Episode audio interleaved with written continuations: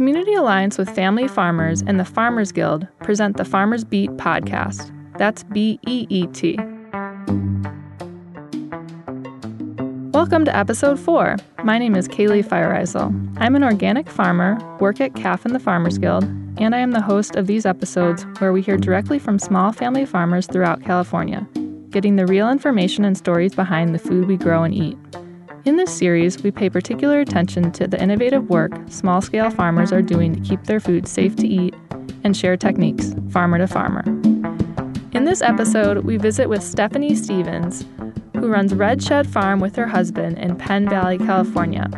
They specialize in growing jalapeno peppers and making hot sauce peppers just stood out right away. I already knew I didn't want to be a mixed produce farmer. That's not really my skill set, especially since I don't have the land to have that scale and sell enough to make a profit. So I knew I wanted to grow one thing and I wanted to grow it well. Right now it's just jalapenos and we really enjoy growing them. I like to say that they have a lot of personality. If you listen to the first three episodes in this series, you will know that we focused on raw produce food safety. In this episode, we learn more about value added product food safety, which is important to know about as more and more produce farms diversify their product offerings and make value added products. Stephanie has had to learn all about the complicated world of food permitting for value added products and wants to pay it forward, sharing her knowledge with other farmers. She also shares with us why peppers claimed her heart, and we follow her as she makes hot sauce we are getting ready to chop up all of our peppers. So we're going to cut off the tops and leave all the flesh inside and cut them in half. We sterilize the whole kitchen, so we clean it with like a degreaser or a detergent, and then we bleach everything. And we also clean and sterilize everything that we use for the preparation, so the knife and the cutting board, and yeah, virtually everything that comes in contact with the food gets sterilized. Stephanie has had a somewhat surprising path to farming. I was a ballet dancer before I was a farmer, and I knew that I wanted to farm, I think my whole life, but I always kind of had it on the back burner, and I knew my career as a dancer would be really short. And I just decided at one point I wasn't happy and I really wanted to pursue farming now. So my then boyfriend and I, now husband, moved to the foothills because of the agricultural community up here was really vibrant and that appealed to us. Then we had to figure out the type of crop we wanted to grow, and I've always loved hot sauce, been obsessed with spicy food my whole life. My mom's side immigrated from China, and some of them were farmers. So uh, when they found out that I was farming, I think they kind of were perplexed as to why I would want to go back to that type of lifestyle because many of them left China to have better opportunities here. And, you know, they became doctors and accountants and things like that. And um, I think they were a little shocked but at the same time they kind of understood it wasn't a huge surprise i've always kind of had this desire to get back to the land which kind of came more from my dad's side my husband's side, he's Mexican, and our recipes are kind of more influenced by his family, actually. But we've done a lot of revising and troubleshooting and testing and changing, so it's definitely our own now. Stephanie also had a certain kind of wisdom about herself that gave her confidence in taking on the endeavor of a value added product. I knew that I loved peppers and I knew I loved hot sauce, but I also came at it from a very systematic angle. I knew that I wasn't the best farmer in the area. Um, I just know that there's so many farmers up here and they just grow beautiful, amazing produce. I knew that I couldn't compete if I was just making or growing lettuces or beets or things like that. One thing that I'm very good at is paperwork and dealing with tedious tasks that are required to get certain permits associated with value added uh, vending. So I kind of went that route on purpose, and I knew that that would kind of limit my competition as well because there's more barriers to entry with value added farming and products. When I talk to other people, I think the food safety plan can be much more intimidating to farmers because it's just generally not our area of expertise as like a population. We're, there's a reason why people want to farm, and it's because they don't want to deal with paperwork. But unfortunately, even as farmers, if you want to have a successful business, you do have to have someone do it on your team. If not you, hopefully your partner might be good at it. Right now, Stephanie's company is very small scale. They have a work trade agreement with friends who let them grow peppers on their land, which is about a quarter acre and they rent a commercial kitchen from somebody else. When Stephanie first started looking into how to begin her business, it was anything but easy and obvious. So, the first thing I did when I was trying to figure out how to go about the food safety side was like most people, I Googled it to just get a big picture idea of what might be necessary. And unfortunately, it's very hard to find one resource that walks you through the entire process for your unique product. So I went to my county environmental health departments and I work with them for my other job. So I, I was pretty confident they would be able to steer me in the right direction. And, you know, they're, they're very helpful, but I learned that it's also governed by the state, which I kind of figured might be the case, but I, I hoped that hot sauce might be captured under cottage food permits. And I learned very quickly no, that is not the case. It's a higher risk item. So you have to acquire a processed food registration permit. And that was very intimidating to me. But now, having gone through the process, it's really not as bad as it sounds. It can feel very overwhelming when you first send in your application and they send you back kind of a list of what you should have in your food safety plan because it's very extensive. Due to this exact situation, CAFF and UC Extension teamed up last summer and created three different resources on this subject. Two are timelines that show the steps involved and approximate amount of time it takes to obtain a processed food registration permit or a cannery license. There's also a webinar where we explain the details on those resources. Both are linked in the show notes. I loved my inspector and they're very responsive, but you know, they have a huge caseload, so they can't spend like a ton of time walking you through the process. You really have to take the initiative to do the research yourself. And if you don't, you're just probably not going to be able to make it through. You might need to get help from someone else who's done it. As Stephanie moved through educating herself on food safety regulations for value added hot sauce, she came up against cottage food permits versus processed food registration permits. Let me explain that because it can be complicated. The cottage food permit is the simplest value added food safety permit a business can get in California. It's also very limited on the products you are allowed to make under it. There's a list of 33 approved products currently posted on the California Department of Public Health's website. You also have to make the products in your own home kitchen and cannot sell over $50,000 in annual sales. There's a few more detailed parts of the cottage food permit depending upon where you sell. While the cottage food permit is a state law, each county in California implements a law. As Stephanie mentioned, you should go talk to your county's environmental health office to find out the specific details that apply to your local area. In Stephanie's case, hot sauce is not one of the 33 approved products on the cottage food law list, so she could not get that permit for her business. Instead, Stephanie had to go to the next step up permit for value added products. This permit is called the Processed Food Registration Permit, or PFR. The PFR permit is more involved to obtain than the cottage food permit, but it provides more flexibility to the farmer or value added product producer. The PFR is needed for higher risk foods that are not on the cottage food approved list. It is enforced entirely by the California State Public Health Department, so there's no county level involvement. So I was very disappointed to hear that because cottage food, you know, you can do it in your own home and um, it's much more cost effective for a beginning business. And the PFR, processed food registration permit, costs, I think, somewhere around 350 to $400. And that's a lot of money for a small business. So, right now I'm finished cutting up the peppers and we're gonna lay them on a baking sheet to put in the oven. So, I put them face down so that the flesh can be um, cooked I like it to get a little blackened for flavor. And it sometimes depends on the oven, but we usually leave them in there until they turn like a nice um, bright green color, which is usually somewhere between 20 to 40 minutes, depending on the oven.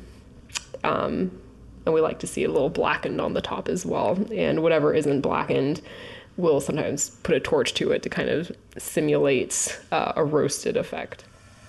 The PFR permit requires the kitchen where the processing is done to be inspected before the product is made.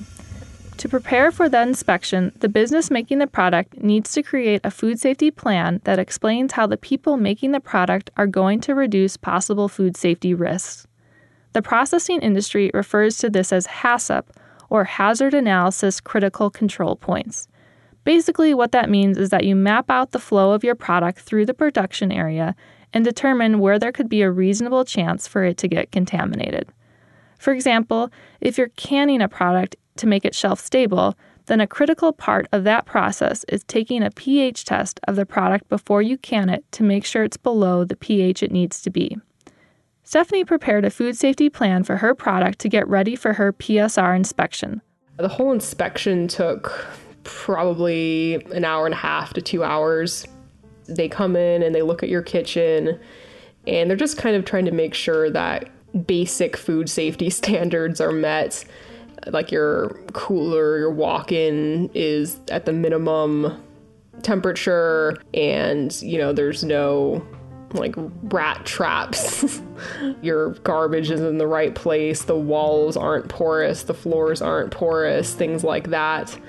If you don't own your kitchen, they're also going to ask the proprietor for like water inspection if you're not hooked up to the city's water. If you're on like a shared well or some type of system like that, they're going to want the well reports.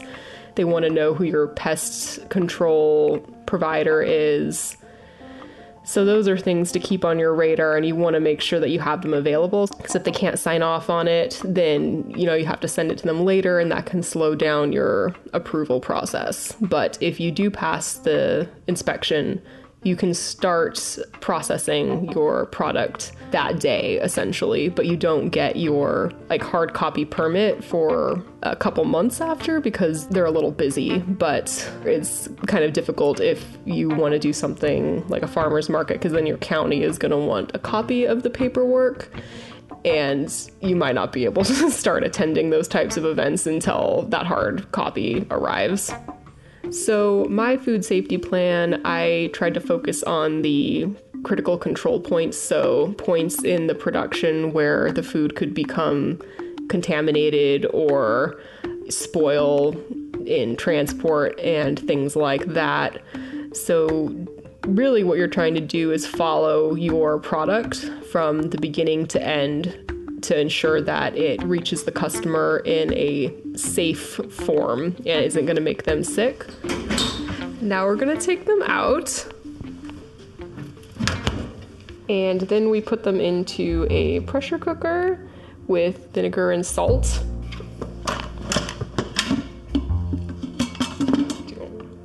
One big misconception with the PFR permit is that you can change locations once you get it. That's not true. Once you receive your PFR, it is linked to one unique kitchen, so if you decide to switch locations, you have to go through the entire application process again. Stephanie learned this the hard way. Midway through the year, I wanted to change kitchens. I figured that the PFR would be good for another commercial kitchen, but that is not the case. You have to do an entirely different permit for your unique location your permit at one kitchen is not good for another kitchen. You have to do it all over again. It's really your responsibility to make sure your business is compliant. It's not related to whether or not the kitchen is certified or approved for commercial use in your county. So you're responsible for filling out the application, renewing it every year, and undergoing inspections.